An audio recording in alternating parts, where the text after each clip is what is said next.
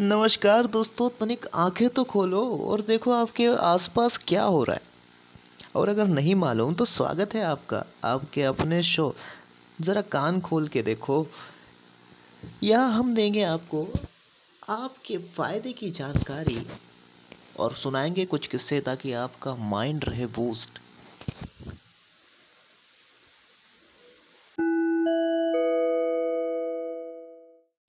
यात्रीगण, कृपया ध्यान दें। अगर यूएसए जाने की राह देख रहे हो तो लो जी, खुशखबरी है।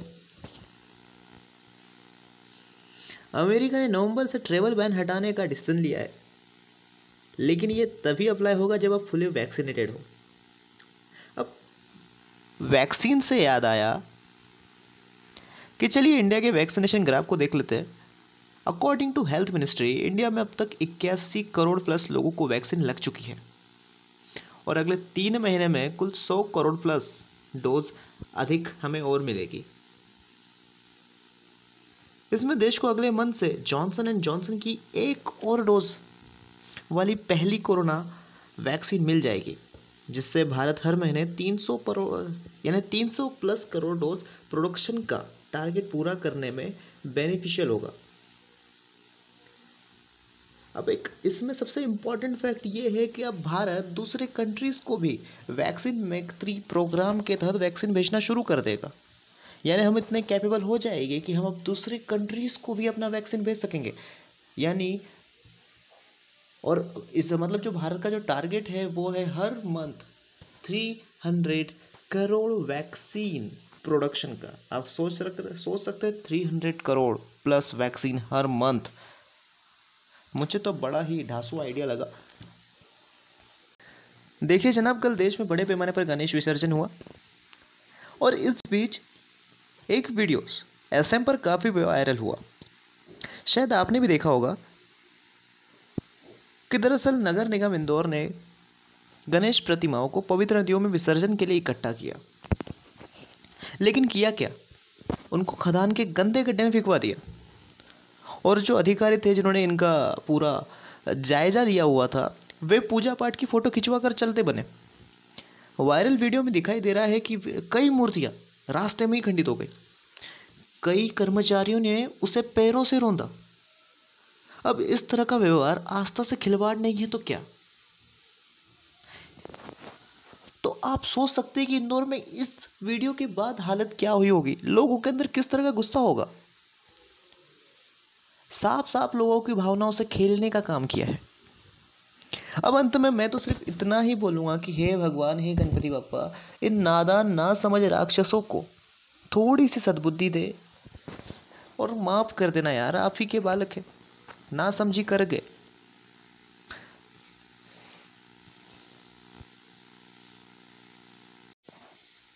अब भैया गणेश, विसर्जन के दिन की ही बात है। आईपीएल 2.0 बड़े जोरों शोरों से लौटाया। चेन्नई ने मुंबई को हरा दिया। उसके अगले दिन आरसीबी वर्सेस केकेआर हुआ। उसमें आरसीबी की जो दुर्दशा हुई भाई, वो देखने लायक रही।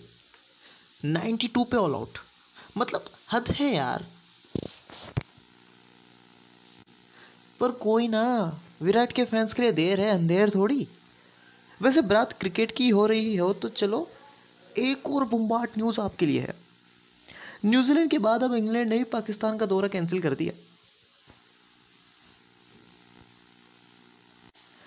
मतलब 1100 करोड़ का घाटा तो सिर्फ़ न्यूजीलैंड की सीरीज़ रद्द करने से हुआ था। अब ऊपर से इंग्लैंड ने भी और उनको नुकसान पहुँचा दिया। अब ऐसे में पाकिस्तान की हालत तो आप सभी को पता है, बिन पेंदे लोटे की है। और इमरान खान ने बतौर फ़ोन करके वहाँ के पीएम को बोला कि भाई, हमारी सिक्योरिटी वर्ल्ड क्लास है।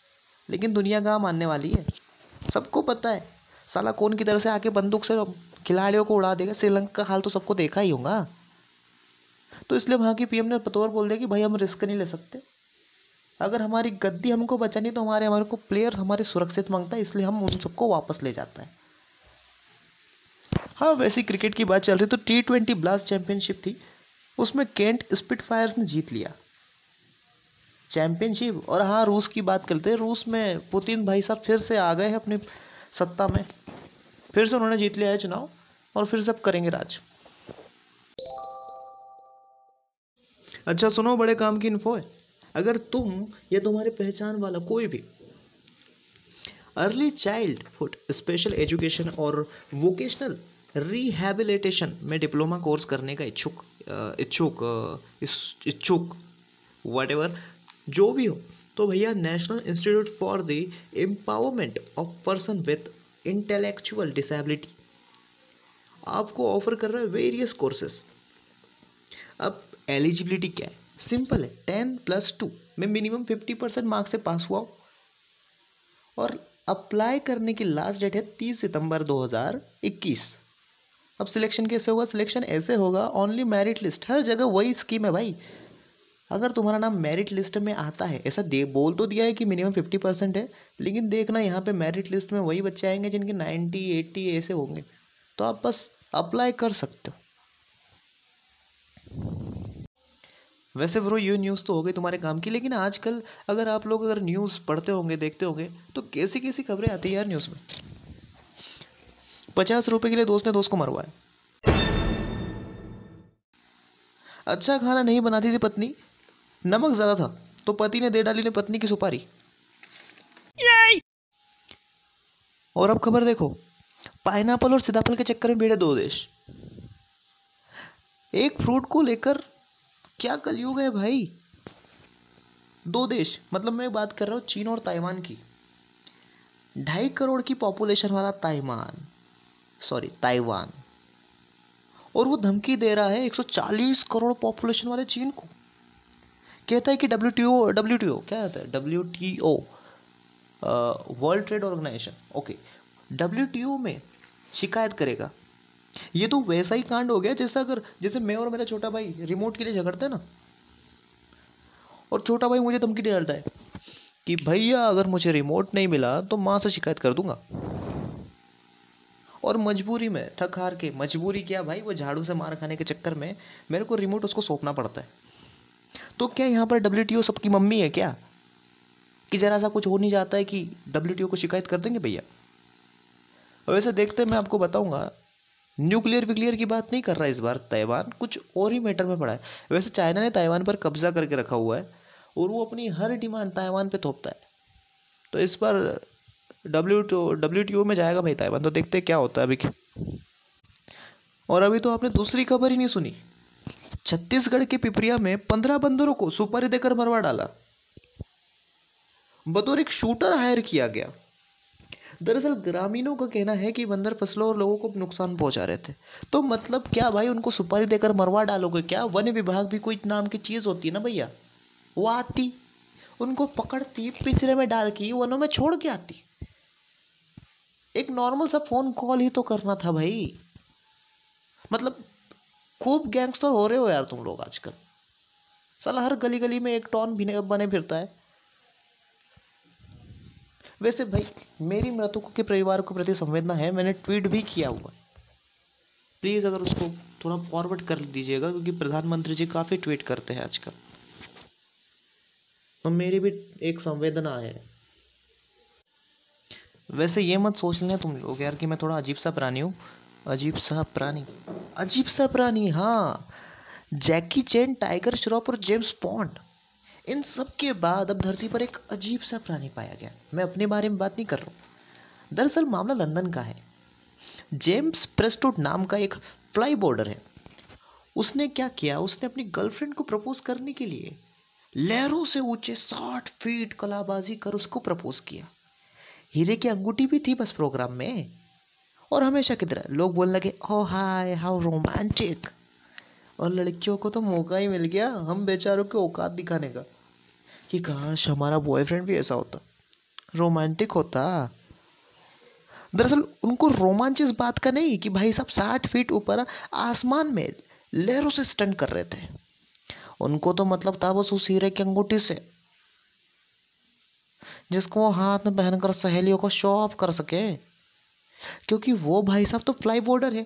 वो उनका तो रोज का काम है ना ऐसी हवाइयों में उल चलाक मारने का, हमारा थोड़ी। और हम तो भैया भारतीय लड़के हैं ना।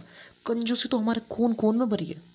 हम तो आइसक्रीम भी चाट चाट कर खाते हैं, ताकि हमारा पैसा वेस्ट ना हो जाए। और अगर बात इसी कंजूसी करे तो मैं अगर इस पर अप्लाई करूँ तो मेरी इकलौती दसवीं गर्लफ्रेंड भी मुझको तलाक देकर चली गई इस कंजूसी के लिए।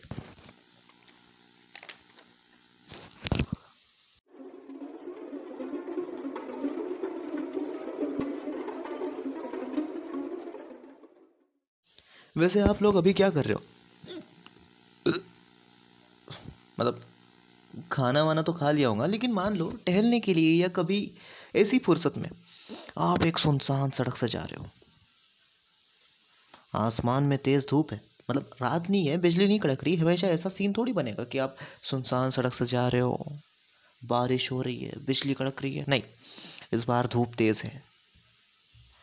तो आप धूप से बचने के लिए पास में मतलब किनारे पर एक पेड़ लगा होता है, उसके बीच में आते हो ताकि आपको छाया मिले। और आप बोलते हो कि हाय, गर्मी, कितनी गर्मी है भाई। और पीछे से पेड़ से आपको आवाज़ आती है। हाँ यार भाई, बहुत गर्मी है, इसलिए मैं भी यहाँ पर ही खड़ा हूँ। तो भैया भूत भूत करके, चुड़ैल कह के चिल्लाना मत। हार्ट अटैक से मर मत जाना, क्योंकि इन फ्यूचर आपको जल्दी ऐसा देखने को मिलेगा। कि पेड़ बोलने लगे। नहीं, आप सच में देखो ना, टेक्नोलॉजी कहाँ से कहाँ पहुँच गई है। पहले डब्बा लेकर जाते थे। आज फ्लश है। तो मैं बात कर रहा था, ग्वालियर की जीवाजी इंस्टीट्यूट में यह सिस्टम तो चालू हो भी हो गया। वहाँ पर ओ टू जोन में हर पेड़ पर एक बार कोड लगाया गया। जो खुद अपना इंट्रो देता है। और खुद बताएगा कि उसका यूज़ क्या है। उसका पर्पस क्या है उसकी लाइफ का। मतलब पेड़ भी बोलने लगे भाई आजकल तो। सब कुछ स्मार्ट हो रहा है, सब कुछ स्मार्ट गजब दुनिया हो गई। मैंने एक वर्ड यूज़ किया स्मार्टनेस बुद्धिमानी। आखिर ये बुद्धिमानी या स्मार्टनेस है क्या? हम बात की है तो चलिए निकाल ही लेते इस टॉपिक को।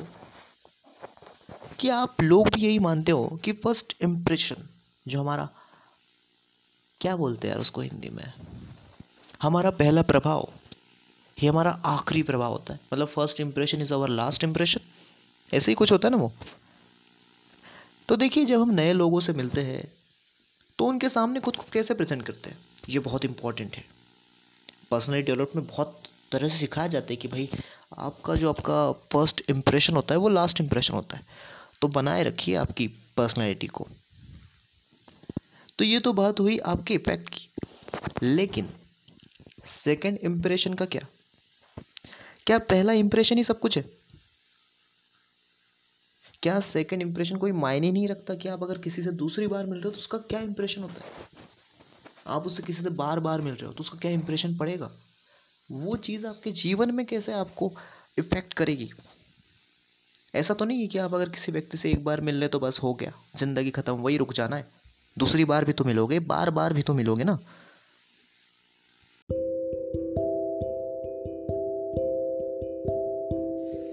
आपको एक स्टोरी सुनता हूँ, मेरे कॉलेज का पहला दिन था। मुझे क्लासरूम नहीं पता था। कॉलेज पहुँचा तो सब नए लोग थे। सब झुंड में बनाकर खड़े थे, शायद उनके दोस्त पहले से ही बन चुके थे। और मैं पहुँचा भी था मतलब मेरा कॉलेज का पहला दिन एक्चुअल में कॉलेज का चौदहवा दिन था।